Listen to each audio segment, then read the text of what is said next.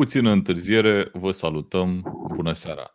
Eu aș putea să fiu Dan Dracea, dar nu sunt. Sunt Vlad Bogos și tu asculti Tackle Show, podcastul tackle.ro despre fotbal englez.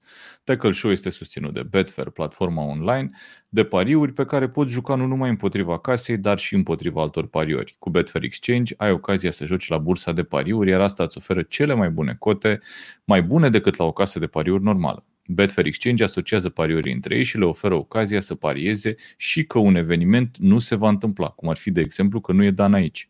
Practic, nu joci împotriva casei de pariuri, ci împotriva altor pariuri, motiv pentru care vei găsi cele mai bune cote pe Betfair Exchange. Mulțumim pentru susținere și vă mulțumim tuturor celor care ați rămas alături de noi timp de un sfert de oră, cât noi ne-am învârtit ca un ceva într-o căldare, încercând și reușind până la urmă să pornim uh, live-ul din seara asta. Um, etapa a șasea este subiectul nostru principal, etapa a șasea din Premier League, care ne-a adus ceva meciuri interesante cu uh, rezultate care ne-au adus practic în fața voastră. Pe YouTube, pe Facebook și pe Twitch. Eu, de exemplu, habar n-am cum să intru pe Twitch, dar știu sigur că sunt acolo. Minune. Uh, dacă sunteți aici, sunteți cu noi și apreciați ceea ce facem, dați un share, dați un like și abonați-vă ca să vă apară tot timpul notificări despre emisiunile noastre care ar putea să înceapă la timp. De obicei, 95% din cazuri încep la timp. De ce? Pentru ca Tackle Show să ajungă și la alți iubitori de fotbal. Am vorbit foarte mult și aș vrea să introduc pe uh, colegii mei de platou, pentru că aici este un platouaș. Uh, salut, Mihai Rotariu! Salut, salut! Ce Ăsta ar fi un moment bun să, să spui bună seara, da. Așa. Da, da, da. Nu știam că sunt da. pe mut și m-am panicat puțin. Spune-mi, te rog, unde te afli acum, Mihai? Mă aflu în uh, domiciliul meu stabil. Ok, și este adevărat că uh, cu doar câteva minute înainte de începerea um, acestui live există o captură de ecran cu tine agățat undeva sus în capătul perdelei respective, din spatele tău? Este, este adevărat, da, într-adevăr. Mm-hmm. Ok, ok. Bine, asta trebuie să te întreb pentru că întrebarea pe care o avea pregătită Dan, care n-a putut să intre cu noi, dar care ne ascultă și face regia de emisie, el avea întrebarea, Mihai, cum te simți drept singurul Mihai din podcast? Dar nu ești singurul pentru că a intrat și Mihai Ianuș. Salut, Mihai! Salut! Asta ar fi un moment bun să spui și tu bună seara. Nu, deci mi se salut, pare salut. că dacă, dacă nu, nu o scăldăm până la ora 9 cu o introducere din asta foarte mișto după ce cam întârziat, nu am făcut nimic. Uh, Mihai, spune-mi, te rog, la ce te uiți tu acolo, la televizorul ăla din spatele tău? Uh, și activ Inter și momentan la reclamă. Ok, dar poți să-mi spui, te rog, cum te uiți tu la televizor stând cu spatele? Uh, camera filmează și televizorul, iar eu uitându-mă la cameră, mă văd pe mine și văd ce filmează și în spatele meu. Dar spune-le oamenilor că eu nu trebuie să fiu aici în seara asta, că mă acuză de păi, fake news Da, deci um, ce s-a adică întâmplat? recunoașteți că nu puteți asta? fără mine. În primul rând, uh, noi, Tackle Show, nu putem fără Mihai Ianuș. Mihai Ianuș okay. este totul okay. și noi suntem... Da, în fin. Ideea este că lui Dan nu i-a mers netul pe scurt și a trebuit să intre uh, Mihai. Bun. Uh, guys, hai să vorbim un pic uh, despre uh, etapa 6 din Premier League. Uh, regia de emisie, dacă mai ești cu noi și mai ai în continuare măcar puțin net, bagă-ne și tu niște comentarii de la oameni dacă zic ceva. Um, și să vorbim uh, de poate cel mai important uh, meci al, uh, al etapei. Ce tare, Valentin, că așteptările astea îmi sporesc anxietatea. Și nouă, să știi, mai ales nouă, cel mai mult. Hai să vorbim de Chelsea cu Manchester City, în primul rând. Uh, Chelsea cu Manchester City, un meci pe care, uh, care a fost așteptat cu uh, a fost așteptat cu așteptări mari. Efectiv, asta e propoziția pe care vreau să zic. Uh, și nu știu, vi se pare că a dezamăgit nivelul de joc în acest uh, 0-1 pentru Manchester City? Pare că da, dacă ne uităm pe statistică exclusiv. Uh, meciul, din punct de vedere tactic, uh, a fost uh, destul de interesant, spun eu.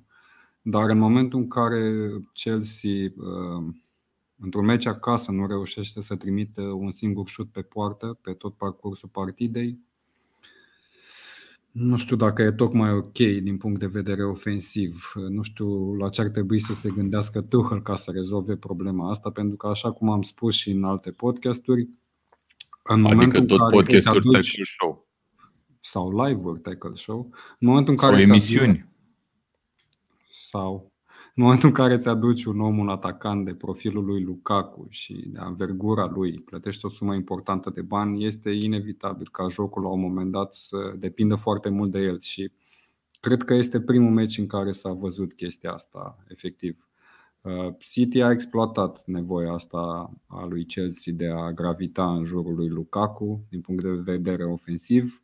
L-au blocat foarte bine cu doi, unii dintre cei mai buni fundași centrali din Premier League în ultimii ani și au câștigat meciul. Uh, Nu știu dacă este relevant pentru lupta la titlu, pentru că până la urmă vorbim despre o cursă destul de lungă în care probabil vor fi angrenate patru echipe, dar putem să ne dăm seama cam care sunt aturile fiecare echipe în cursa asta. Eu nu sunt neapărat de acord cu Mihai, adică nu cred că uh, cheia meciului a fost blocarea lui Lukaku, pentru că Lukaku nu e genul de jucător care să ia mingea, nu e nici măcar uh, Kevin De Bruyne, care să dea o pasă decisivă să, să se elibereze de adversar și Corect. să dea o pasă decisivă. Lukaku e genul de, uh, de jucător care primește mingea și uh, are o deviere, dar ca, ca el să aibă acea deviere trebuie să primească mingea. Iar mie mi s-a părut marele minus, uh, așa cum am scris și în, și în Super articolul de analiză. pe Tecal, uh, este că Chelsea a intrat foarte defensivă. Ei au încercat un joc de contraatac pe care nu, nu au putut să-l facă neavând suficient de mult timp mingea. Ei nu au recuperat mingea uh, în ciuda faptului că City a presat din minutul 1 până în minutul, nu știu, 60, până în a doua repriză când, Da, dar uh, când cum- uh, Gabriel Jesus a marcat. Cum ar fi putut să uh, câștige, de exemplu, mijlocul terenului? Cum ar fi putut să fie mai creativ din moment ce a trimis în teren trei mijlocași central la închidere, practic? Dacă e punctul formației. Eu asta zic, Tuchel, dacă mă întreb pe mine, Tuchel e principalul vinovat uh, pentru acest rezultat. Care e un 1-0, nu e, nu e ceva uh, foarte drastic, dar stilul de joc pe care Chelsea l-a arătat în prima repriză, din punctul meu de vedere, ca uh, mai mult decât uh, simplu privitor la, la această partidă, îmi lasă de dorit. Eu aș fi vrut să văd o Chelsea care măcar încearcă, care uh, dacă pierdea cu 3 la 1, dacă ne imaginăm un scor de 3 la 1, dar juca cum a încercat spre finalul uh, meciului, nu aveam nimic împotrivă. Băi, ok, au fost mai buni. D- Au fost mai buni cei de la City, dar Chelsea a încercat. E, așa, mie mi se pare că Chelsea nici măcar nu a încercat, s-a mulțumit cu uh, ideea că nu, nu, nu o să primească gol și poate vine, vine o reușită din partea uh, londonezilor. A, Nu știu dacă e Ok. tactica neapărat greșită, având în vedere că înaintea meciului ăsta, dacă te uitai și la atacul lui City, oricum nu înțelegeai nimic pentru că nu știai cu cine va juca Guardiola, ori atacant, ori winger. Uh, Dar în același timp, în momentul în care faci 0-0 cu Southampton și nu prea ai nici ocazii de gol, poate îți dă o oarecare încredere chestia asta și te aștepți ca blocând în continuare jocul lui City să reușești la un moment dat un contraatac, așa cum ai spus tu, Mihai, și să câștigi partida, pentru că City are probleme la finalizare. Dar uite că meciul ăsta a fost destul de eficientă. Apropo de problema la finalizare, cum vi s-a părut golul lui Gabriel Jesus? Mie unul mi-a plăcut foarte mult și nu bă, cred că ar trebui să menționăm prea mult faptul că mingea pe care a trimis-o spre poartă a fost deviată, pentru că efortul lui a fost unul foarte bun înconjurat de vreo, nu știu, patru jucători de la, de la Chelsea. Uite cum am zis, bă, ce metamorfoză asta? A dispărut Ianu și a apărut Dracea. Despre ce vorbim aici? Salut! Uh, salut! Dan Dracea, tocmai vorbeam despre Jesus, care se traduce în română Isus și ai apărut tu, nu știu. E ceva... Da, nu, hai să nu exagerăm, dar Era, uh, era o glumă, parcă, pe internet că lui Chelsea a dat gol Jesus și Mahomed, atât. nu e Mahomed, mă, că nu-l cheamă Mahomed Salah. Mohamed, da, N-aveți. same. Da, uh, trebuie menționat că eu am avut niște probleme tehnice, fapt pentru care am întârziat 15 minute și acum... De unde e aparent- netul? Hai că dacă toți suntem Nu, influencer, nu, hai nu, să dar facem nu, nu, din știu, net. nu, nu, că nu cred că e de la provider, cred că e de la mine. Nu știu, am f- apăsat niște butoane și acum e ok. Nu vă mutați în Brașov. da, ok. Uh, băi, golul a fost uh, norocos prin prisma, da, finalizării, cum ai spus, că a trecut printre niște picioare pe acolo și a atins niște picioare, dar până la urmă victoria nu cred că o pune nimeni la îndoială la meciul lui Chelsea cu Manchester City și na, nu știu ce ați mai vorbit, uh, din păcate n-am fost foarte atent că n-am putut să ascult din cauza problemelor tehnice. Vă, vă mai zic eu două vorbe despre asta și după aia dacă vrei, da, ne reluăm pe făgașul normal. Um, s-au întâlnit uh, cele mai bune două apărări din campionat. Uh, City are 5 meciuri la rând fără gol primit. Deci e practic singurul gol pe care l-au luat, l-au luat, l-au luat de la Heung-Min Son în înfrângerea cu 1-0 din prima etapă, care cred că ziceam chiar în, într-una dintre edițiile trecute, că ne-a cam păcălit un pic uh, vis-a-vis de nivelul lui Tottenham. Dar uite că ne-a păcălit un pic și vis-a-vis de nivelul lui City. Uh, și mă gândeam din nou că, uite, sunt doar șase etape, dar pare că această cursă pentru titlu în sezonul ăsta de Premier League va fi din nou un showdown, să spunem, al apărărilor. Pentru că în fiecare sezon, uh, nu știu dacă s-a întâmplat vreodată în ultimele patru sezoane, să nu câștige cea mai bună apărare din campionat titlu. S-ar putea să fi fost doar la anul ăla când a fost uh, titlul luat de City la un punct față de Liverpool. În rest, cred că numai cea mai bună apărare a câștigat uh, titlul. Și uite, și anul ăsta City are un gol luat după șase etape, Chelsea are două goluri luate, Liverpool, o să vorbim imediat și despre ei, au luat trei etape asta de la Brentford, a fost o nebunie de meci acolo. Um, City mm-hmm. joacă în seara asta, în seara asta, nu? Sper să nu zic o prostie, da. cu Paris Saint-Germain uh-huh. uh, și la sfârșitul săptămânii joacă cu Liverpool. Am putea spune că sunt cele mai importante 7-8 zile din prima jumătate a sezonului pentru um, echipa lui Guardiola și întrebarea este, hai să zicem că le bate pe ambele sau uh, obține, uh, iese neînvinsă din duelurile astea, dar dacă iese neînvinsă, ok, uh, e o echipă bună pe, pe care o să contăm în lupta pentru titlu, uh, probabil ca una dintre principalele două favorite. Dar dacă le bate pe ambele, ca moral, e cam monstruleț uh, Manchester City, nu? Da, City și-a revenit și eu v-am spus că o să câștige meciul ăsta. La podcastul trecut treia să zic și chestia asta. O aveam în notițe. V-am zis eu că o să bată mm-hmm. City. Uh, Chelsea ne zice aici Gavril că a dezamăgit Tuchel, n-a făcut altceva decât să se apere tot meciul. Eu nu cred că asta a fost planul tactic al lui Chelsea, doar că atât s-a putut, cum se zice în pop culture românesc mai nou. Nu cred că a reușit să își imprime vreun stil de joc sau vreun plan tactic și efectiv a fost uh, pusă mult prea mult sub presiune de City.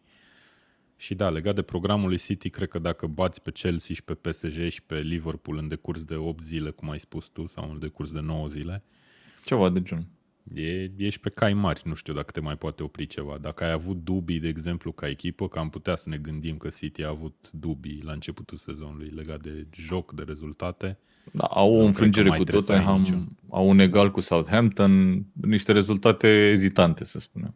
Bine, da. înfrângerea cu, uh, cu Tottenham nu este neapărat meritată. Adică, dacă ați văzut jocul, a fost o partidă în care City a controlat desfășurarea ostilităților, ca să zic așa, și au primit un gol dintr-o lovitură liberă, uh, gol marcat de Son, dar în rest ei au dominat partida, au avut numeroase ocazii, puteau să, puteau să înscrie.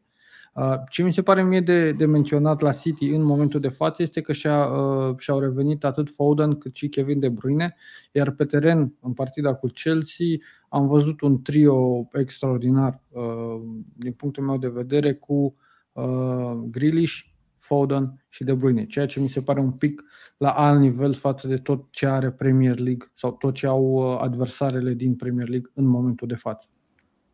Da, așa pare. E cam așa e. Bun. Ne temem.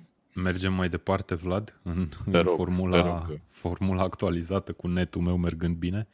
Sigur, okay. sigur. Uh, o ultimă remarcă aici, faptul că recent Cante a fost anunțat drept având COVID, deci s-ar putea să fie niște mici probleme de lot acolo la Chelsea în viitor. Să sperăm că uh, nu o să fie cazul și la mai mulți jucători și e poate doar un caz izolat. În orice Pe caz... Cate a fost și titular cu City, am impresia, nu?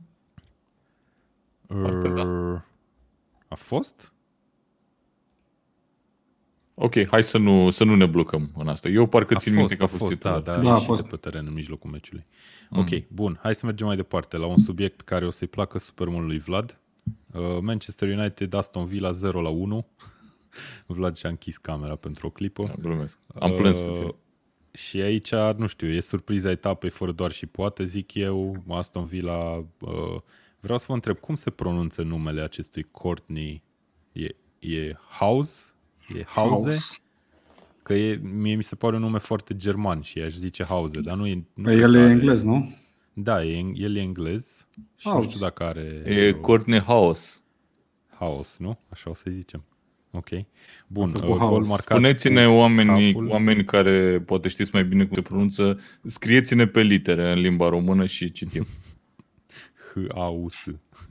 House. Da, mă rog. Uh, gol marcat cu capul așadar în minutul 88. Nu știu, a fost aici o mică, mică greșeală a lui De Gea care nu a reușit să țină colțul scurt cum trebuie? Asta e prima întrebare.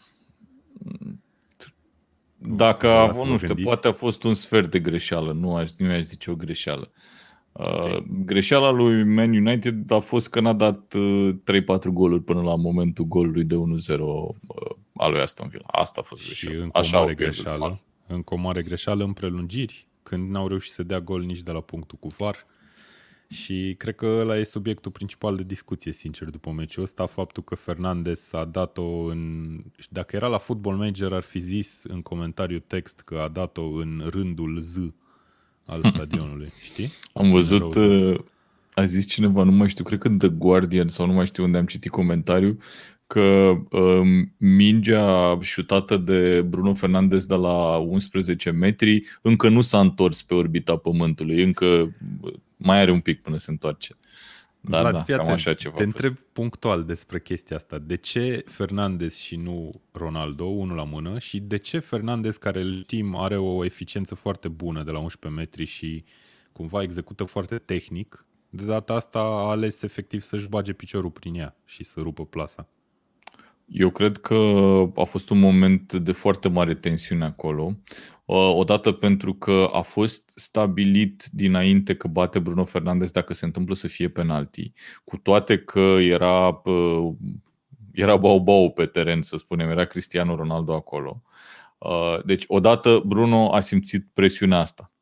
După care a intervenit uh, deja noul maestru al mind game-urilor dinainte de penalti, uh, Emi Martinez, care Emi Martinez ați văzut ce face. Iese din poartă, se duce între jucătorii lui United, îl vede pe Bruno Fernandes cu mingea în mână și arată spre Ronaldo, că bate să bată el. Păi, stai puțin, omul e cu mingea în mână. Cam Uh, nasol, a nu? reușit Ce-a să făcut? intre puțin în... Nu, nu e nasol. Nu mi se pare nasol, e parte din joc. Chiar nu mi se Și eu pare sunt de că acord e cu vreun Vlad aici.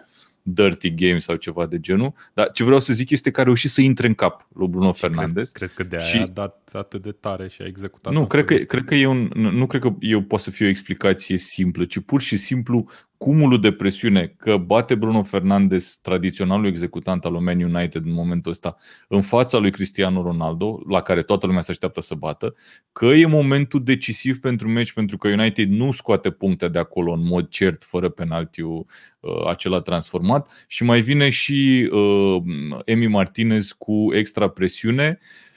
Toată chestia asta a făcut Da. ca mingea să iasă din orbita terestră, practic. Poate Martinez l-avea pe Ronaldo capitan la fantasy și ar fi vrut să...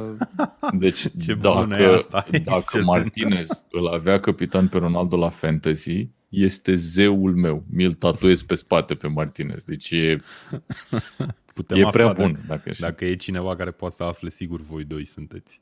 Deci aflați. Da, da. O să aflăm, o să aflăm.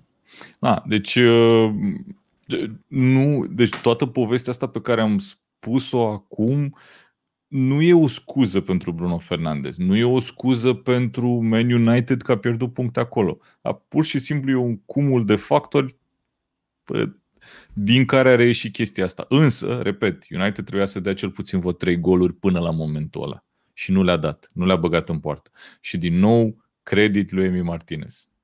Și Da, lui Villa- întregii Villa echipe a nu lui Aston trebuia Villa. și ea să marcheze de câteva ori, că am impresia Da, că a fost- ocaziile mai mari au fost la Villa, chiar dacă au avut șuturi mult mai puține. Este, Cred că în este prima, adevărat. în prima repriză a avut Villa la target o racheta să o lua cam la fel, din 6 metri, aproape cu poarta goală, dată peste poartă și ea. Ok. Mai Da. mult nu, nu mai Target rețin miss altceva. the target, cum, să, cum s-a scris. De altfel. Eu aș vrea să-l întreb pe, pe Vlad următoarea, următorul aspect. De ce nu a marcat United mai devreme? Băi, o întrebare, o întrebare foarte bună. Nu aș ști să-ți spun de ce n-am marcat mai devreme. Uh, pe, adevărul este că au fost ocazii, nu au fost ocazii mari, dar cu un gol meciul se deschidea. Nu știu să-ți spun de ce n-am marcat United. E... E, că marchează meciul viitor.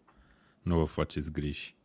Ideea e în felul următor. Clasamentul s-a strâns foarte frumos, din punctul meu de vedere ca spectator neutru, că nu pot să zic că Arsenal e implicat în lupta pentru titlu. încă. Și le avem pe Liverpool, Manchester City, Liverpool despre care urmează să vorbim, Manchester City, Chelsea și Manchester United, acolo cu toate, toate au 14 sau 13 puncte, Liverpool cu un pas deasupra tuturor în clipa asta și cred că o să fie foarte spectaculos și să nu uităm, cum am povestit puțin mai devreme, urmează meciul dintre City și Liverpool. Deci uh, o să fie fain. Pe Anfield. Da, uite, uite ce ne spune uh, Șandor. Pentru că Greenwood nu pasa. Greenwood, într-adevăr, a avut cele mai multe ocazii pentru Man United meciul ăsta și, și mie mi s-a părut că el și-a dorit neapărat să fie el cel care marchează. Adică mi s-a că- părut un pic, uh, un, un pic atras mai mult pentru, pentru propria glorie decât pentru echipă în meciul ăsta și cumva poate s-a simțit un fel de disperare, să-i spun, în ideea că probabil că, că Greenwood uh, ușor, ușor va, va ieși din primul 11. Uh, nu neapărat pentru că n-ar fi jucat el bine. Meciul ăsta a, a făcut un meci bun până la finalizare. Uh, dar, uite, revine Rashford, e Jadon Sancho, uh, e Lingard, care de câte ori a intrat, ori a făcut o boacănă ca în Champions League, ori a dat goluri. Adică uh, e un pic de presiune și pe, și pe Greenwood. Un pic mai multă, probabil. Ok. Vreau să vă întreb puțin uh, la final, înainte să trecem la următorul meci. Uh, United are o problemă în clipa asta? Sau e doar un rezultat, o înfrângere m, poate na, neașteptată, dar care n-ar trebui să cauzeze griji pentru club? Mihai Anu și tu ce zici? Eu cred că are o singură problemă, că nu poate să-și capaciteze uh, jucătorii de valoare pe care uh, îi are și pe care i-a transferat vara asta la uh, adevărata, adevăratul lor potențial. Și cred că un antrenor cu experiență, pentru că singurul lucru uh, pe care, de care poți să-l acuzi pe, pe Ole Gunnar Solskjaer e lipsa experienței. El nu a antrenat uh, o echipă care să fi făcut performanță, nu a antrenat un vestiar atât de puternic, nu are o experiență similară cu alți manageri pe care îi întâlnește etapă de etapă în Premier League. El a fost acolo pus uh, la o echipă mega bună, mega valoroasă, cu mega jucători, el fiind neavând nicio uh, un lucru care să-l recomande pentru cariera de antrenor. El a fost pus acolo pentru că a fost un jucător foarte bun pentru Manchester Și a United, fost, o legendă. Și a, a fost foarte iubit de suporteri de la început. Dacă te uiți și acum, sunt foarte puține voci care îl critică pe Solskjaer între, printre fanii lui United. Mihai Cu Anu toate și că probabil acum una dintre cele există. mai mari. Acum există. Păi nu, nu, nu, Mihai ține cum- cu alt United, cu ăla greșit. E cum uh, ar veni la Rapid Daniel Pancu, nu ar avea rezultate, dar nici nu poți să-l înjuri. Și Mihai poate S-a să-mi confirme întâmplat, s-a chestia asta. întâmplat. Da, nu, Nu. poți să-l înjuri. Dezaprob, dezaprob. Auzi, La dar stai rapid puțin, că poate tot să fie cel mai mare rapidist. Dacă n-ai rezultate în două, trei etape, ești afară. Da, te mă, înjuri eu, eu galeria. cred că pierdem o chestie esențială și anume faptul că Solskjaer a fost adus într-un moment în care era vorba de reconstrucție, era vorba de... Nu Și știu, atenție, a o- fost adus interimar inițial, Da, dar și așa corect, a corect, depășit corect, așteptările așa. ca rezultate. Deci eu cred că dacă nu câștigau meciul ăla cu Paris Saint-Germain, când v-am trimis eu poza aia dubioasă cu mine pe întuneric, uh, dacă mai țineți minte acea poză, uh, nu cred că mai era Eu antrenorul lui nu Man țin minte. United azi. Nu, v-am trimis eu o poză foarte dubioasă că vedeam Mai meciul bine pe să întuneric cu un copil dormind lângă mine Am și e o înțeles. poză foarte dubioasă. E ok. Ok. Um, Iar legat de United, dacă îmi permiteți și mie două, trei cuvinte, cred că Gary Neville a subliniat cel mai bine uh, situație de la Știe, United. știe. Da, o serie de individualități, nu sunt o echipă. Iar antrenorul, din păcate, nu e în stare să facă într-un timp așa de scurt o echipă din băieții ăștia.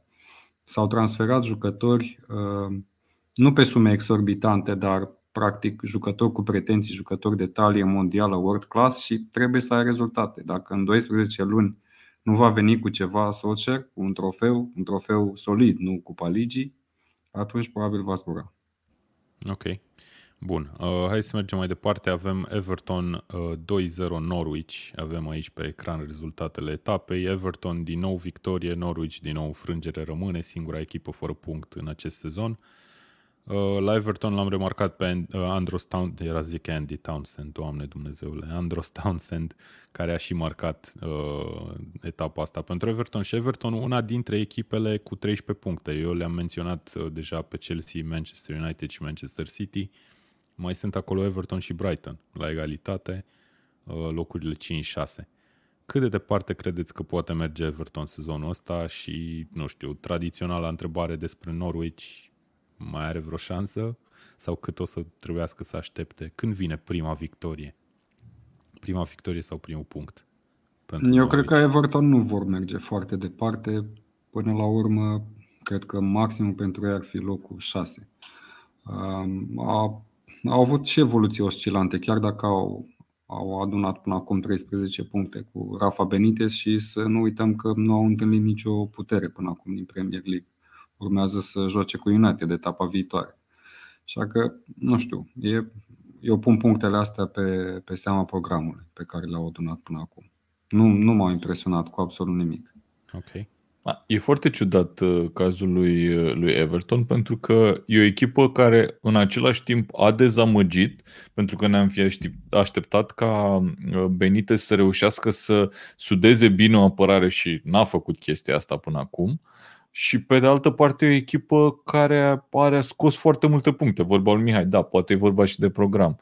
Dar e un fel de Schrödinger's cat uh, Everton în momentul ăsta. E și puțin, uh, puțin mai vie decât uh, ne așteptam uh, ca puncte, dar și un pic mai slabă la, uh, la joc, să spunem. Și mai e o chestie. uh, Everton, în ciuda faptului că nu îi are în momentul ăsta pe cei mai buni doi jucători de atac ai lor, pe Calvert-Lewin și pe Richarlison, ghiși ce? Dă goluri cu Andros Townsend și cu uh, Gray și uh, vine și e cel mai bun jucător Ducure. Complet aleator, complet aleator. Da. În Da, echipa și șapei. Cred că se, cumva se va, va scădea un pic plafonul pe care l are Everton în momentul ăsta. Mihai te Mihai. dai din cap mai devreme ce vrei să zici. Nu, eu vreau să spun doar că până la urmă trebuie să fim realiști și să ne uităm puțin pe ce echipă a folosit Everton la ultima partidă și cred că și la penultima pentru că iau acolo foarte multe accentări. Dacă vă, vă spuneam în urmă cu 3-4 ani că o echipă cu Iobi, Gray, Rondon, Townsend uh, va fi atât de bine după 6 etape cu 13 puncte, cred că râdeați un pic de mine. Toți cei Păi pe da, care dar i-am n-au jucat menționat din prima etapă în formula asta. A jucat Dominic Calvert-Lewin până acum o etapă, două. Două etape. Două Richarlison etape la a fel. jucat Calvert-Lewin, Da. atât. Richarlison e accidentat. În apărare Coleman lipsește. Uh, L-au pierdut pe Mm. James Rodriguez. Coleman, L-au Coleman nu pierdut, știu pe, dacă mai l-au e pierdut pe ceva- James Rodriguez, un alt jucător Bun, foarte ideea important. e că au răsărit niște alți jucători, precum Gray, pe care l-am remarcat și în ediții precedente. Townsend e un, se dovedește un transfer fenomenal de bun. A venit gratis, dacă nu mă înșel, nu? Gratis de la Crystal Da. Palace. La Crystal Palace dădea, nu știu, două goluri pe, pe sezon din Pe sezon, super exact. execuții. De, de Și super le execuții, intrau dar la golul două. sezonului alea. Dar atât. Da, Acum corect. are uh, șapte contribuții directe la goluri în, în partidele pe care le-a jucat. Șase etape, da. Ok. Ceea ce e wow. Da, e absolut paradoxal, wow. Benitez a nimerit foarte bine transferurile. Și Townsend și Gray, ambii aduși în vara asta, Adică, au livrat aproape meci de meci. ca să rezum ce, ce am vrut să spun, dacă ei termină Mihai, așa cum ai spus tu, pe locul 6, mie mi se pare o performanță extraordinară. A, clar, wow. clar. De asta Wow. am zis că e maximum pentru ei. Păi îți dai seama că locul 6 înseamnă grupe de Europa League sezonul viitor. Ok. Sănătate Da, cu echipa Și asta. probabil Da. ulterior cu grupele de Europa League vine și căderea în Premier League locul 12 sau ceva de genul ăsta. Probabil, probabil. Da, mă rog, vedem. ok. Bun, hai să mergem mai departe. Leeds, West Ham United a fost 1 la 2. Uh, spuneți-mi voi, specialiștii de la, uh, de la Fantasy Premier League, Antonio a fost cel mai selectat capitan etapa asta sau nu? Nu. Că eu m-am uitat așa. Uh, Nu, n-a fost. A fost al treilea Antonio, a fost primul Salah sau Ronaldo? Salah. Salah. Salah a fost primul și Cristiano Ronaldo al doilea, dar au fost cu mult mai mult peste Antonio amândoi. Da, Și Antonio a fost al treilea. Eu l-am avut pe Eu- Antonio.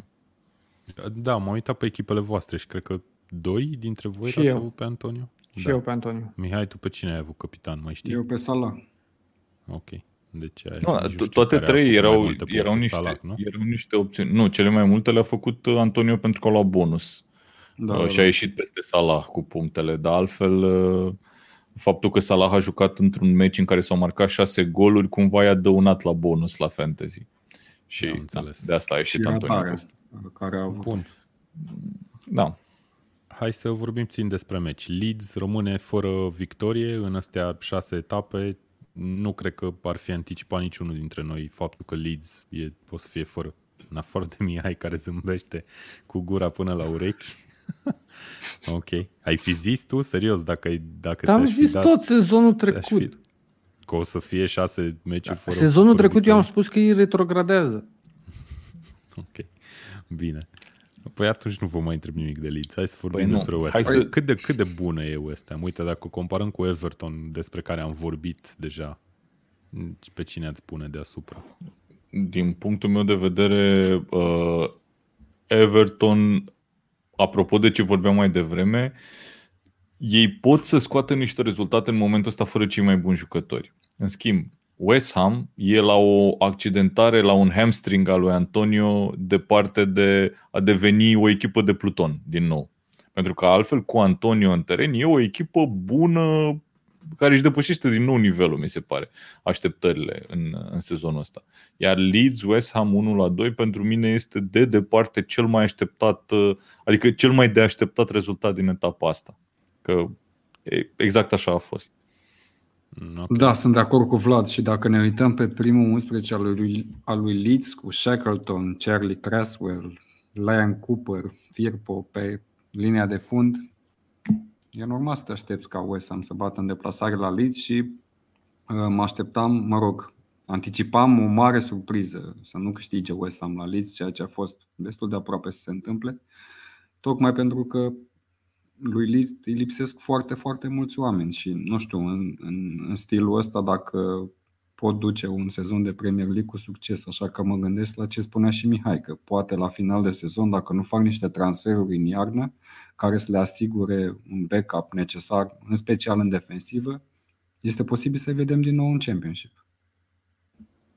Eu nu m-aș duce încă acolo. Înțeleg reticența. și, Nici eu nu mă într-adevăr, duc am încă, de început- asta aștept. Păi, vreau să zic doar că cred că avem unul dintre cele mai nostime cazuri de uh, jucători la fantasy uh, și anume cazul lui Junior Firpo, care mi-a adus aminte de el și mi-am adus aminte de statistică. Deci omul are 0 puncte în 6 etape și a jucat.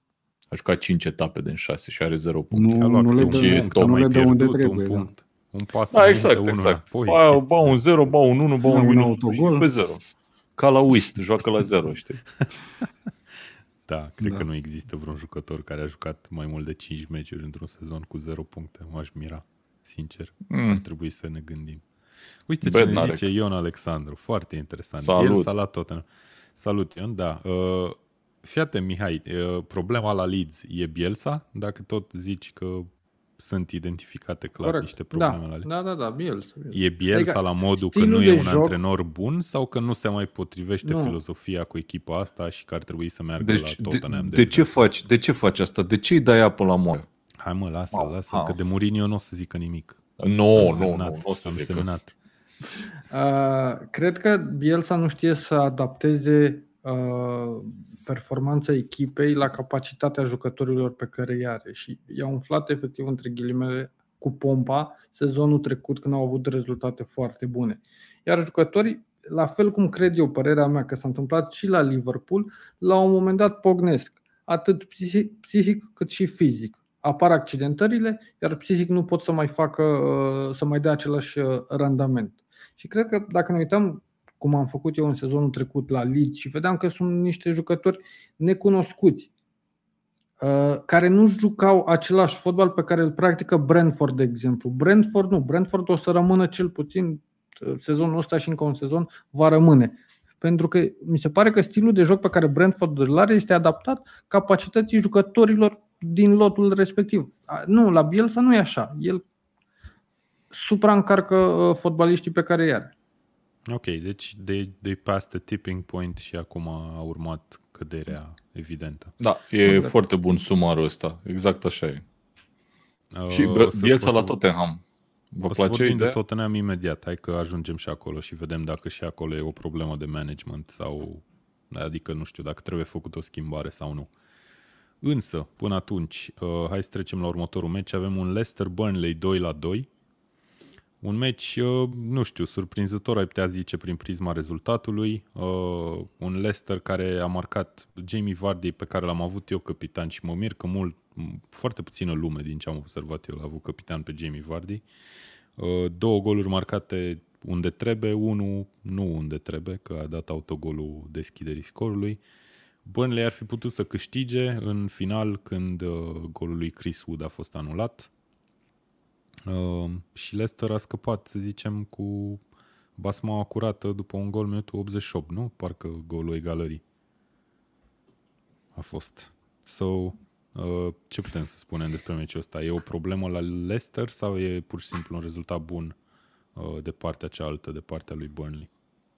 Eu ar, cred că ar trebui să remarcăm în primul rând uh, de la Burnley debutul, uh, debutul. prima oară pe, pe uh, tabela de marcaj a lui Cornet și da, cred că e un rezultat foarte bun pentru Burnley, un egal în, în deplasare la Leicester.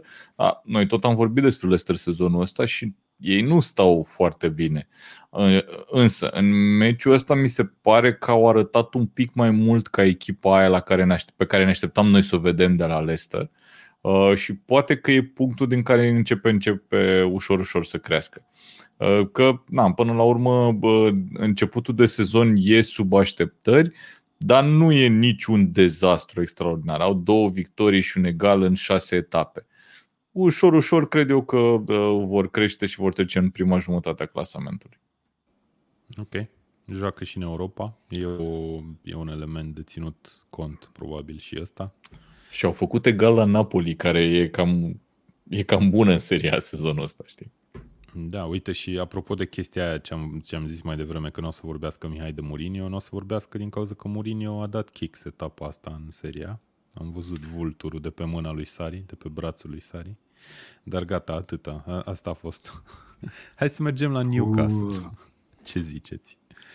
O să mergem Hai la să mergem Watford. la Newcastle. Watford Newcastle a fost 1 la 1 și din nou Mihai Newcastle pierde 3 puncte pe care ar fi trebuit să le câștige. Sau mă rog, două din cele trei. Pe mine mă surprinde că făceai sezonul trecut mișto de mine și îmi puneai de fiecare dată XG-ul pe care Newcastle avea la fiecare meci. Și acum când are unele da, dintre cele mai mari da, XG-uri per etapă, nu mai zici nimic, știi? Nu, păi nu cum să nu o ridic asta. în slăvi? Nu vezi, zic că a jucat bine și că n-a câștigat din nou.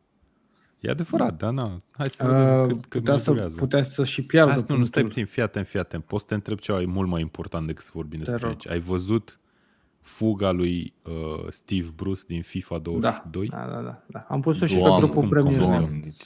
Nu există așa ceva. Mai, mai amuzant a fost San, San Maximan care a tăguit, i-a tăguit pe cei de la FIFA și i-a întrebat eu de ce am 95 la FIFA și, și Steve Bruce are 99. Adică el chiar da, a... are 99. ok, a... bun. Where did it go wrong? De ce n-ați câștigat meciul ăsta? Pentru că ne apărăm foarte, foarte slab. Și nu știm da, să păstrăm rezultat. Adică știm să atacăm, chiar atacăm foarte bine și uh, gândește-te că nu, nu-l avem, pe, nu avem pe Wilson.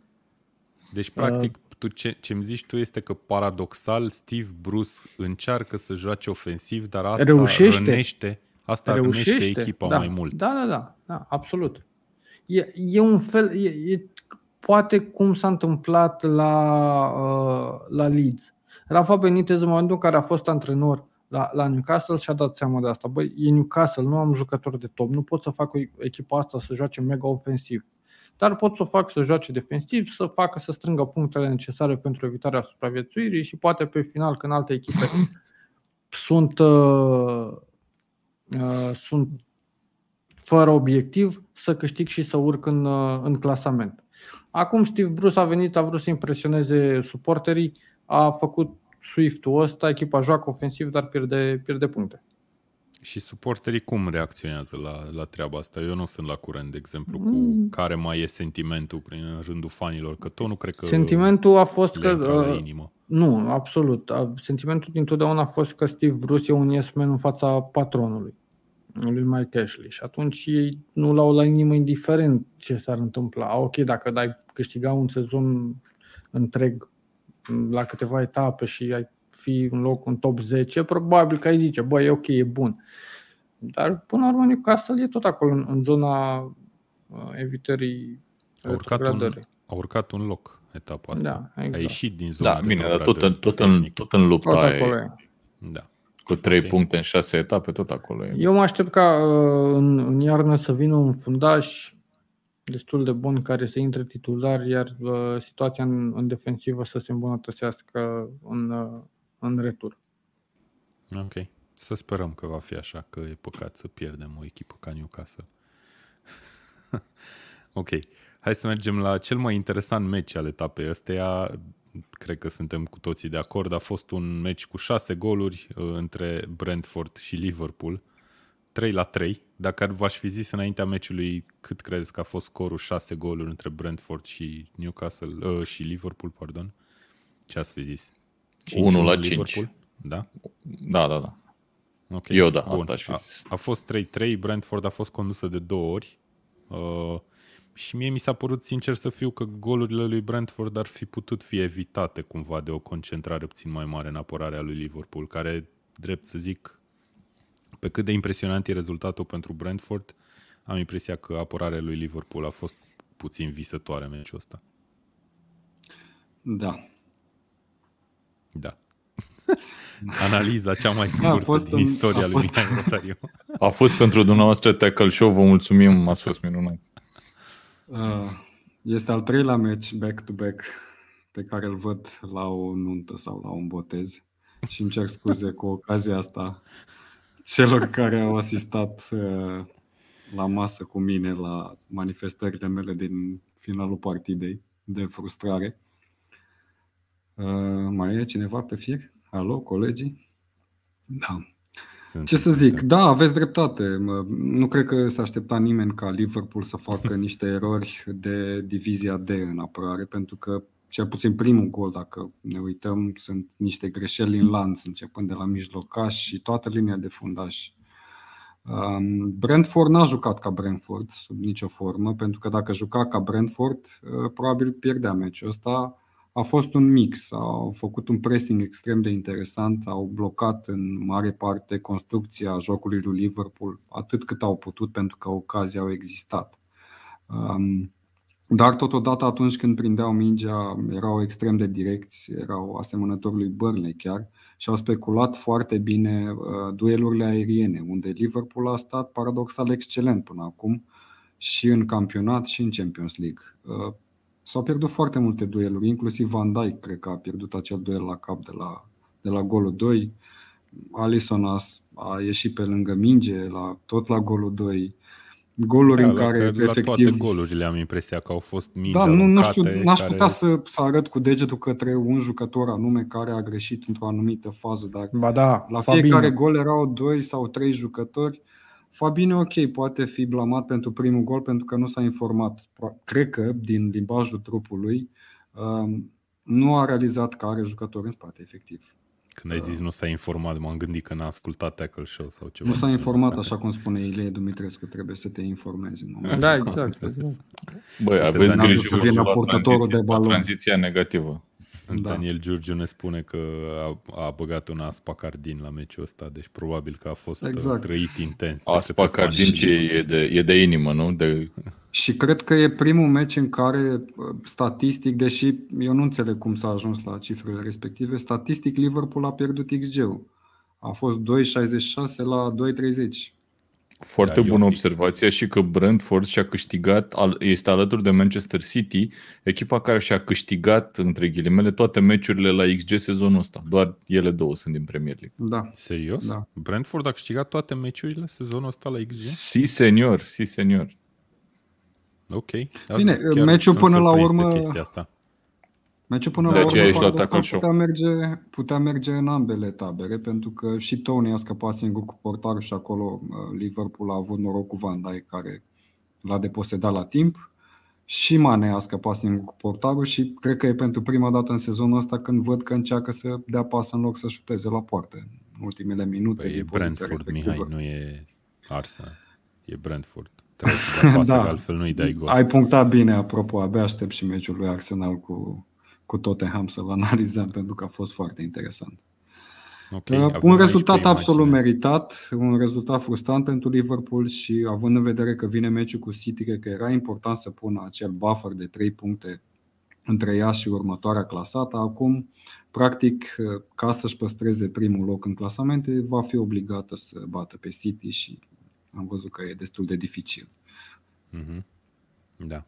Ok, uh, am scos aici pe ecran puțin XG-urile, deși avem niște mici greșeli, cred că în vizualul ăsta, dar la, la Liverpool e ok. Brentford a avut peste 3, a avut cel mai mare XG din uh, toate echipele care au jucat etapa asta. Liverpool a avut al doilea cel mai mare XG ca fapt divers. A fost Sunt, un, uh, un sunt, gol uș- interesant, sunt niște un cifre meci ușor interesant. mărite, cred că uh, Match of the Day a dat 2,66 la 2,30. Da, cred că dar nu sunt știu. formule Da. puțin diferite. Noi îl luăm Da, de pe da, da, Infogol, da, da. îl vedeți aici. Bun, uh, ne mai spun niște oameni. Ivan Tony, atacant adevărat, ne spune Și Gabriel. fan Liverpool. Și fan Și- Liverpool, Tony? Ok, deci Mane pleacă, Tony intră. Uite, sau ce? ne-am întrebat un pic despre, despre Tony dacă e, dacă e un atacant de nivel de Premier League sau dacă va fi acel atacant care uh, a livrat foarte bine în Championship, dar nu reușește să ducă același nivel și în Premier League. Mie mi se pare că până acum, uh, având în vedere că uh, suntem de doar de șase etape în sezon, e un pic peste așteptările uh, noastre și cred că Da. va fi din ce în ce mai bine. E un fel de Tony Montana în România, știi? Aoleu. Ok. Bun, altceva de spus despre meciul ăsta sau mergem mai departe către cel mai poate emoționant moment al etapei? A, trebuie spus că Salah a marcat Știam. golul cu numărul 100 pentru Liverpool, lucru care l-a surprins și pe Klopp la conferința de presă, că omul tocmai înscrisese 100 de goluri în Premier League, dar uitase că a jucat și la Chelsea.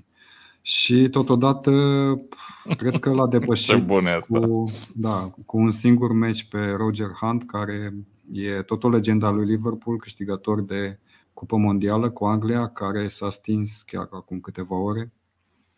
Cam, cam atât ar fi de zis. A fost despre titular meciul ăsta. Roger Hunt, să spunem, în finala campionatului uh, mondial Și-a din și marcat. 66. A și marcat. Ok.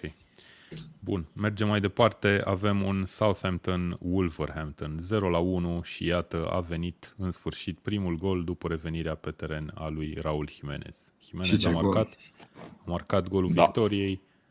Parcă v-am spus și chestia asta în podcastul trecut, dacă mi-aduc bine aminte, că acum va marca. Dar hai să-l punem, să-l punem pe ecran acolo în spate la Mihai Ianu și să vedem și podcastul trecut. Lasă Da, că în trebuie spate să la văd Mihai golul Ianu lui și Inter. e un meci, nu știu exact A, da, cine gol joacă. Inter. Shakhtar cu, Shakhtar cu Inter. Trebuie să văd Ah. golul pe care o să-l înscrie. Inter Am în înțeles. minutul de prelungire. Suntem deja în prelungiri, ok. Asta îmi spune că nu mai avem foarte mult timp, că vrem să terminăm în maxim 25 de minute. Că Suntem începe, ok. Hai că Începe marele meci. Bun, uh, ce, ce simțiți pentru Jimenez? Considerați că acum o să vină uh, adevărata renaștere a acestui jucător odată cu golul ăsta, că părea mental ușor uh, fracturat, să zic. Mm, Nu, mai, nu m-aș uh, hazarda să spun că o să redevină 100% golghetru care era înainte de accidentare, dar cu siguranță o să-l ajute. Uh, Și o să-l ajute și faptul că Wolverhampton, echipă pe care am urmărit-o uh, destul de, de atent sezonul ăsta, joacă un, un fotbal destul de plăcut. Are un, un joc care uh, creează oca- ocazii de gol. Doar că ei au o problemă mare la finalizare. În momentul de față a marcat Jimenez. Era frustrant să se termine la egalitate uh, meciul ăsta pentru că Wolves a jucat mult mai bine. Băi, nu sunt de acord cu tine. Um, nu sunt de acord în ideea că Southampton a avut o căruță de ocazii, o căruță de ocazii și până la urmă, dacă te uiți, meciul ăsta s-a decis pe un moment, uh, pe o fază individuală, că Jimenez practic i-a croșetat pe, pe băieții acolo, i-a întors pe toate părțile și apropo de ce ziceam la începutul sezonului că nu pare foarte sharp Jimenez, uite, în meciul ăsta a apărut foarte sharp.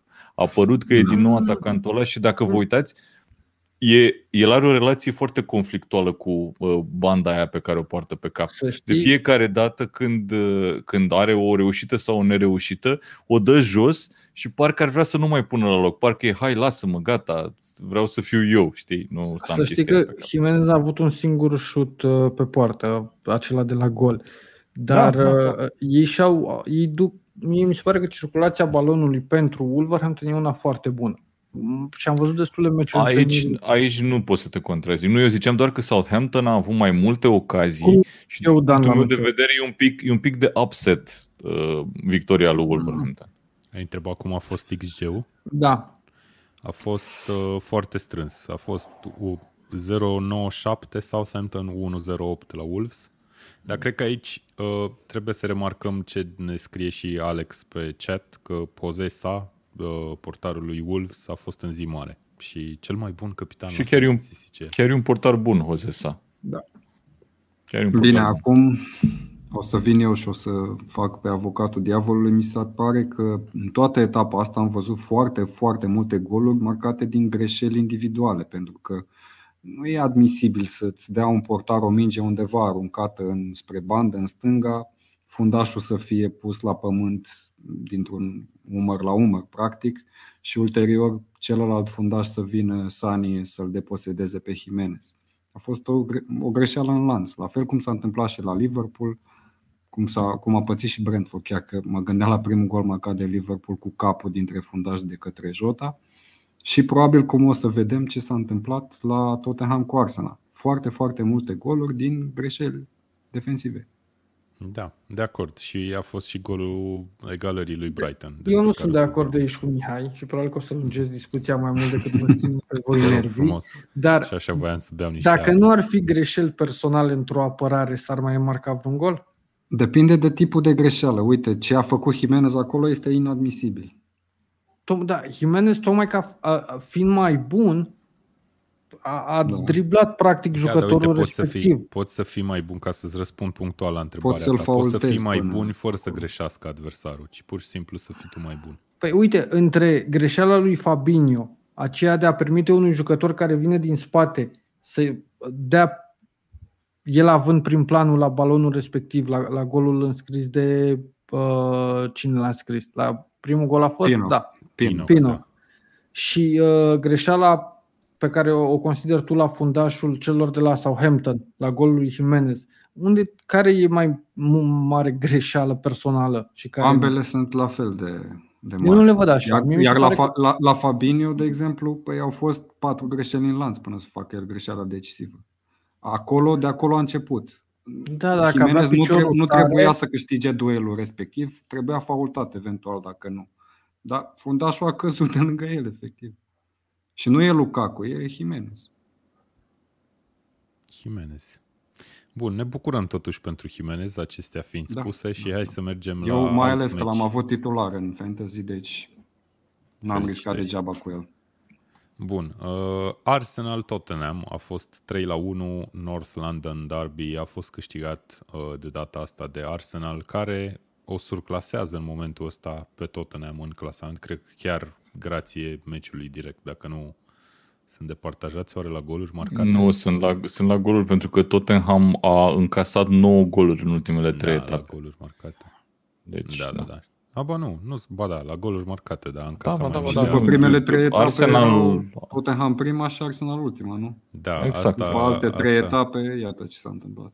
Da, uite ce ușor se schimbă fotbalul și cum ne gândeam la Tottenham ca o candidată la top 4, ne gândeam la Arsenal o candidată la retrogradare, maybe. după acele trei etape. Acum, parcă dintr-o dată Arsenal e echipa mai bună. Sunteți de acord cu afirmația asta? Cel puțin o repriză, da. În prima repriză a fost echipa Nu, nu, mai nu, bună. așa în general, dacă te gândești în general, e echipa mai bună Arsenal decât tot.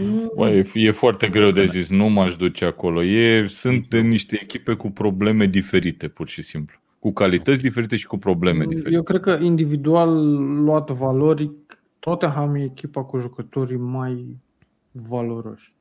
Da, de acord. Luați unul la unul, zici tu. Da. Da. Mhm. Mie, Sunt de mie acord ce-mi și eu. place, mie ce-mi place la Arsenal și am mai zis chestia asta, e faptul că reușesc să câștige meciuri de Premier League și uite, meci super important, un North London Derby cu o adversara lor de tradiție, cu jucători din Academie, cu Saka, cu Smith Rowe. Chestia asta mi se pare fantastică pentru uh, relația uh, suporterilor cu, uh, cu clubul. Mi se Nu pare te-am- excelent că se Nu te-am întâmplă auzit chestia asta. niciodată spunând chestia asta legat de Chelsea. Auzi, De Chelsea? Nu, nu, cumva, Da. nu cumva, hai înainte să, înainte să sparg acest răspui. Da, n-am, nu cred că am zis-o niciodată, da. Oare nu se datorează chestia asta mai degrabă faptului că Arsenal nu a reușit să transfere foarte bine în ultima perioadă, ci pur și simplu a trebuit să se, să se bazeze pe jucătorii ăștia și să-i Da aducă și în nu. prim plan, fără să fie neapărat ăsta un plan, o strategie a echipei, a clubului. Mai, m- m- uite, gândește-te așa, sezonul trecut, înaintea sezonului Saka primește numărul 7. Nu îl primește Pepe, îl primește Saka. Uh, sezonul da, dar ăsta, deja impresionase numărul... într-un anumit fel. Da, da, Și totuși cred că vorbeam și de un jucător Smith de Rowe pe 19 acolo ani, te duci. 18 ani. Și Smith Rowe primește numărul 10, deși Arsenal știa că are ca principală țintă să-l aducă pe Odegaard. Și primește totuși Smith Rowe numărul 10. Mai Odegaard e mai optar decât Zecar, din punctul meu de vedere. Dar ca Sincer, să dacă te uiți la cei doi, cred că eu aș- i-aș fi dat 10 lui, lui, lui Odegaard. ca să-i răspund lui Dan, cred că Arsenal are în filozofie. Știi că ai zis de, mane- de football manager. Când te, duci, când te duci la Arsenal, e acolo la filozofii. Mhm. Să crești eh, tineri talentați din Academie. Pe când Chelsea, Chelsea, da, Chelsea a fost nevoită să se bazeze uh, când nu a putut să facă transferuri pe jucătorii din uh, Academie. Ok. Bun, uh, de remarcat că Arsenal a pornit în meci foarte, foarte, uh, cum să zic, înverșunată, a marcat de trei ori în prima repriză, în minutul 34 era deja 3 la 0, goluri, cum am spus, Smith Rowe și Saka, uh, alături de Aubameyang, care cred că a primit un, un mic boost de încredere uh, cu golul ăsta, l-am văzut și fericit, sărbătorind uh, cu fanii. Excited. Bun, uh, excited, da. Uh, vreau să vă mai întreb câteva chestii foarte punctuale și aici despre meciul ăsta. Ramsdale a fost ales portar la Arsenal uh, în dauna lui Leno și a jucat bine din punctul meu de vedere. Mi-aduc aminte un, o paradă pe care a făcut-o devind un, me- un balon peste transversală foarte, foarte bună și am impresia că nu știu, care sunt calitățile, credeți voi, pe care le vede Ar- Arteta în el de E englez. la lege atât de repede?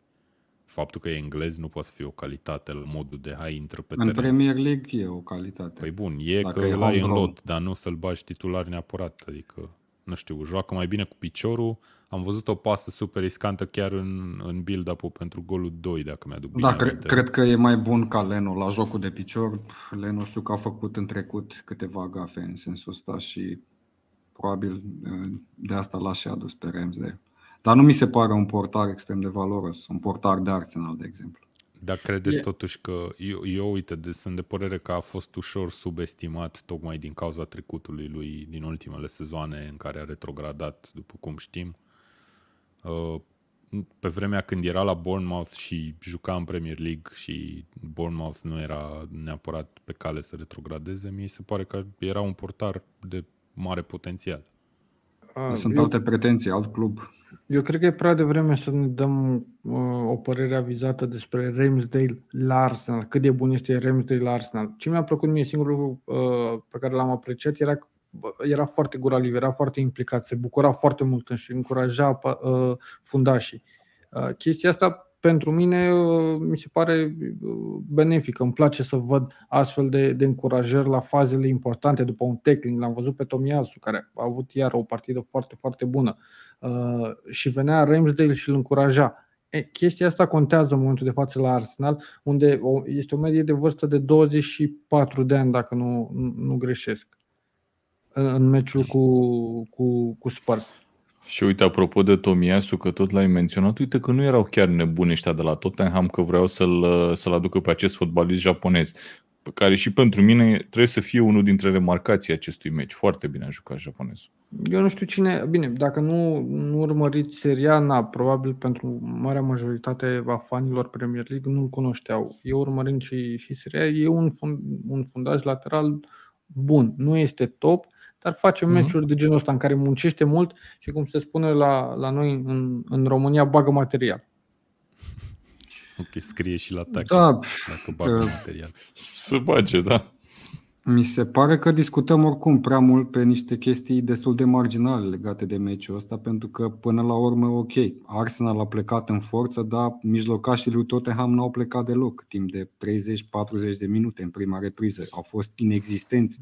Și când spun inexistenți, nu e că erau acolo, dar se gândeau la altă chestie. Nu erau fizic acolo. La primul gol, dacă nu mă înșel, era Dele Ali undeva pe post de atacant, în Dombele se încheia la șireturi sau nu știu ce făcea prin bandă și Hoiberg și el era undeva în bandă, deci mijlocul terenului era gol.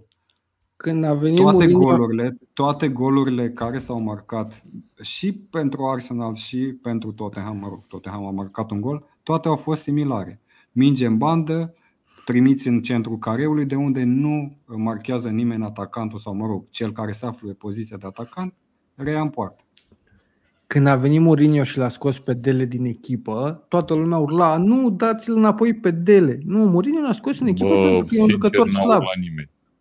Chiar nu urla Da, nimeni nu, după da, Dele, da, sincer. da. L- l- Cine l-o a fi urlat, pus frate? mijlocaș la închidere. Salas Așa, eventual, nu știu. Da. Ok. Uh, hai, Anyway, Arsenal, uh, Arsenal ne-a lăsat o impresie foarte bună și uitați-vă la ei ce serie de meciuri favorabilă au în continuare. Deci au Da. reușit să navigheze începutul ăsta foarte greu de sezon pentru ei, foarte greu în ideea că ok, au pierdut cu Brentford, dar partidele următoarele două cu Manchester City și cu Chelsea nu o să aștepta nu nimeni se să le aștepta, câștige. Da. Mhm. Exact. Uh, hai să vorbim pot, totuși și de un jucător care e cumva la capătul opus față de laudele pe care le-am zis mai devreme, Harry Kane, care a greșit la unul din goluri chiar de două ori în aceeași fază, sau mă rog, în faze diferite, dar în aceeași uh, porțiune. Uh, și este fără gol după șase meciuri, din care într-adevăr a jucat doar cinci, dar uh, fără gol după cinci meciuri, cine ar fi crezut? Care e problema cu Harry Kane? E o problemă la antrenor în același timp, la Spurs? Credeți că e o echipă prea mare pentru Nuno Espirito Santo?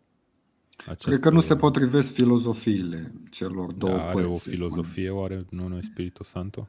Pe care Pare că Nu în știu. continuare merge pe aceeași filozofie defensivă care a propus-o la, la Wolverhampton, pentru că el în trecut la Porto, la Valencia a fost un pic mai ofensiv, din câte mi-aduc aminte, sau poate mi-aduc aminte prost.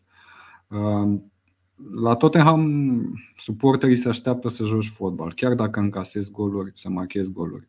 Nu se întâmplă chestia asta. Harry Kane nu e pus deloc în valoare, încearcă să rezolve unele chestii de unul singur, de asta a și alunecat atunci când a pierdut mingea parcă la primul gol sau nu mai știu. Um, și a încercat până la urmă să deposedeze în careu la cel de-al treilea gol.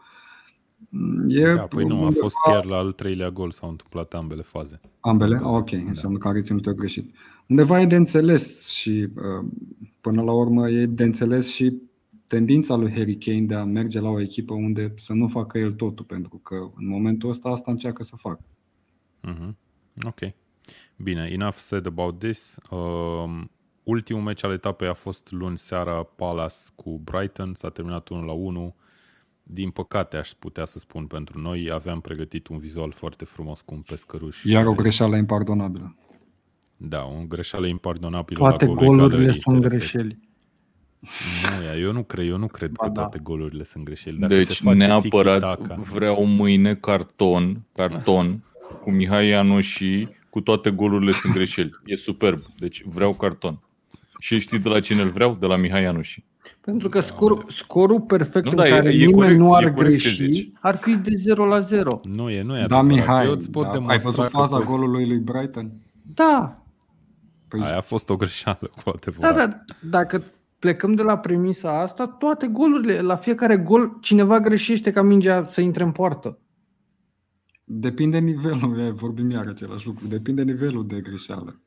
Dacă e o greșeală cum s-a întâmplat la Palace cu Brighton, ca doi fundași centrali efectiv să uite că trebuie să se apere și să lase uh, atacantul să vină spre poartă liber în ultimul minut, în ultima fază a partidei, eu, din punctul meu de vedere nu e o greșeală, e o gafă. Acum nu, nu mă înțelegeți greșit. Nu- Eu nu spun că nu a fost o greșeală, spun că sublinierea uh, că golul respectiv a venit în urma unei greșeli, decât uh, poți să spui la fel de bine că Mope a urmărit foarte bine faza și că e o reușită a lui Mope care a rămas concentrat. Ok, ok. Dar pe de altă Da, mă, parte e- și Mih- pasa Mihai- lui a, a fost la, la întâmplare, într-o zonă în care trebuia să ajungă mingea. Fundașii au greșit că n-au... Da, da, Nu- da, nu la s-au golul ăla poziționat nu cum cred că are trebuie. nimeni dubiu. A fost o greșeală foarte mare. Dar ce Uite. vrea Mihai să zică este că efectiv un fundaș sau jucătorii unei echipe ar putea teoretic și pur teoretic să uh, intercepteze orice minge, orice șut, orice... Deci până la urmă aia e greșeala. Mai ales Nu un reușesc șut să de la facă. 35 de metri, care Ok, are o uite, probabilitate foarte Valentin mică spune- de... Valentin spune destul de bine că un șut de la 35 de metri câteodată n-ai ce să faci, dar în teoria ta, teoretic ar trebui să fie un fundaș care să-l blocheze, nu? Sau XG-ul, portarul să fie. XG-ul șutului de la 35 de metri da, este mă, foarte, dar nu foarte vorbim mic. de XG, vorbim de... Eu da, vorbesc de ok. tot. Ok. Bun. Uh, Așadar, astea au fost rezultatele, uh, să le mai pun o dată pe ecran, rezultatele etapei a șasea. După cum am spus, luptă foarte palpitantă la vârf și uh, ne așteaptă etapa viitoare Manchester City, uh, Liverpool-Manchester City, actually. Uh, Până atunci însă avem și etapă în Champions League și uh, dacă ați rămas cu noi până acum veți ști că peste câteva minute o să înceapă meciul cel mai așteptat uh, și din punctul ăsta de vedere. Eu Și cred că o asta așteaptă cei oamenii care sunt cu noi, să le spunem când începe Champions League. Cred că asta Bun, era... începe imediat Champions League și avem aici programul. În principiu ne interesează doar un meci, poate chiar, nu știu, un meci azi și unul mâine, să zicem. Ne interesează PSG cu Manchester City, care începe imediat uh, și vreau aici să vă întreb foarte pe scurt ce păreri aveți despre... Arată-mi și duelul mie echipele de start, te rog, că nu le-am văzut. Show Uh, hai că- me the money. Da, o să dureze puțin să ți arăt Bine, chestia până asta. atunci, Da, ți le eu- pot spune dacă vrei. Cred că uh, City, dacă se prezintă defensiv, uh, ca în meciul cu Chelsea, PSG va avea o, o muncă foarte, foarte uh, grea pentru a pătrunde în careu și pentru a avea uh, șanse să marcheze. Deci, fii, fii atent, Mihai. Joacă Manchester City, joacă cu Mahrez, Grealish, Sterling și De Bruyne. Fără un atacant, uh, fără un așa e. vârf, evident. Da. Și în apărare Diaz cu N-au cine? ce Cu Laport, Cancelo Die- și Diaz, Wa- Laporte, Walker. Cancelo, Walker. Da. Și, la, și dincolo, la, la parizieni, La parizieni ai Donnarumma. Avem pe ecran? Că Avem test. pe ecran. Ia să Ce... da, nu văd nimic. Mbappé? Acum se Ok. Neymar, Mbappé, Messi. Am înțeles. Da. A, Frumos. bunicică linia de atac, bunicică, Da. decent. Deci, Mm. Îi vrei la Mope- steaua? Mope Se era putea mai bine bun. sau nu? Mope Mm, era da. mai bun. Uite mă că și Așa, ăștia și joacă cu la trei, City- trei mijlocași la la, City avem închidere. așa. Cu trei mijlocași la închidere? Da, păi Da, e, nu știu dacă- Verratti, Nu, dacă Herrera, văd ceva. Herrera nu e mijlocaș la închidere. e cel mai mijlocaș la închidere. Herrera. Băi, Her- Herrera, Herrera e, cum se cheamă, e regista, mă, nu ai tu Vezi? treabă. Vezi? Aoleu, Cine cunoaște cum o să fotbal? fie regista? Mulțumesc, a zis Mihai că eu cunosc fotbal, o seară bună, vă doresc. Acum părul bine. Atât. Și o dungă. Ok. Bun. Bun. uh, Ce așteptări aveți după ce ați văzut acum și line-up-urile? 0-0. Serios? Ar fi cam trist, like Un, serios. un Cred meci, că ăsta un e meci meciul foarte, pe care- foarte strâns, un 1-1 fără foarte multe goluri. Ăsta De ar ce trebui mi-a- să fie meciul pe care îl așteaptă cea mai multă lume, probabil, din Europa. Mai ales- la mai nivelul ales grupurilor tineret. Champions League. Mai ales Ce tineret. mă frapează din, din, uh, din line-up-ul ăsta pe care l-ai dat de pe sofa, Dane, e nota pe care o are Messi. Messi nemarcând până acum pentru Paris Saint-Germain, nu? Da, aia e nota numai din Champions League, dacă nu mă înșel. A jucat un meci. E, me- e nota din primul meci, din grupe. Egalul cu Chiar și Bruj. așa. Chiar Nu, și da. așa. Chiar și așa. Pe ce nu Mi se merita pare. 7.2 din cauza Nu n-a zic că nu marcat, merita, adică, sau ce? mă, mă frapează pe mine chestia asta, că fără să marcheze, uite că până la urmă probabil a scos mulți adversari din joc, a dat m- multe uh, pase utile, Mm. a creat foarte multe faze, deși în meci cu Bruj, din câte mi-aduc aminte, nu prea au avut ocazii Paris Saint-Germain, adică a fost un rezultat Da, echitabil 7 și plus, cum a arătat. 7.2 nu e neapărat un, o notă Da, nu foarte cred că mare. e o notă Mai extrem ales de pentru mare. Messi, știi? Cred că e printre cele mai mici note. Adică Salah, dacă intră pe teren și respiră, ia 7.2. Nu cred. Nu? ok, bun. Uh, hai să vedem alte meciuri pe care le remarcăm, să zicem, etapa asta. Avem un Juventus-Chelsea, poate în grupa H, uh, mâine cred că- seara. Cel mai uh, ușor rezultat de uh, pronosticat cred că este Inter și cred că va avea un meci greu, va termina ceva egalitate fără să marcheze gol. Da, în deplasarea avem de câteva la meciuri, Dortmund. câteva meciuri, două la număr care s-au jucat deja, Shakhtyor cu Inter. Da, A auzi, da, fost 0-0, tu știi că eu noi nu suntem am live, scor. da? Scrie sus Face aici și el live. mișto. Da, mă știu. Face și el Dom'le. mișto. Bun, uh, na, seară de Champions League, închidem live-ul și ne apucăm de popcorn și băuturi răcoritoare sau ce facem? Băi, aș bea un rom, știi cum? Oh. Asta ar trebui să fie încheierea noastră în fiecare podcast sau ceva de genul ăsta. Bă, Sau nu, fiecare pentru emisiune. mine, pentru mine încheierea și cred că va fi și deschiderea, va fi una singură. Toate golurile sunt greșeli. Pentru că este atât de bună Am chestia văzut- asta. Am văzut încât- că ai scris în chat chestia asta. Unde Dumnezeu aici? Cine vrea tricou marca tackle cu toate golurile sunt greșeli și cred că vom face chestia asta. Bă, De Crăciun definitely, veți avea man, ocazia. definitely. să Eu vă vreau din ăla cumpărați cu tricou. semn, dar tăiat, știi mesajul, că eu nu sunt de acord. Am înțeles. Facem unul special. Deci, cu alte cuvinte, tu vrei tricou, dar nu vrei. Vreau tricou, cu toate golurile sunt greșeli, dar pe un semn care arată interzis. A, cu toate golurile nu sunt greșeli, am De Înțeles. înțeles. Semnul pe text, am înțeles. Ok, facem. Bun, Discutăm mai, mai ales cu să partea facem uh, grafică. toate lucrurile. Discutăm cu partea grafică, noi asta facem la tackle. Cu partea grafică o mai luăm puțin, o mai discutăm. Ok. Guys, asta a fost ediția de astăzi a emisiunii. Vă lăsăm cu Champions League-ul. Nu uitați să vă abonați pe toate canalele noastre dacă v-a plăcut tot ce am făcut și vă place ce facem în general. Dați like, împărțiți podcastul Și și, nu uit- altora. Și nu uitați că mai, aveți, mai avem doar 43 de episoade până când ajungem la 1000 de abonați. Zic 43 de episoade pentru că în ultimul timp câștigăm un abonat per episod. Deci 43 de episoade și ajungem acolo. Imediat. Și la 1000 ce se întâmplă, Vlad? Nu știu, boss. E, Nu mai- se nu mai schimbă facem. prefixul. Sunt mai multe cifre, nu? Întrebări Înțeles. de verificare.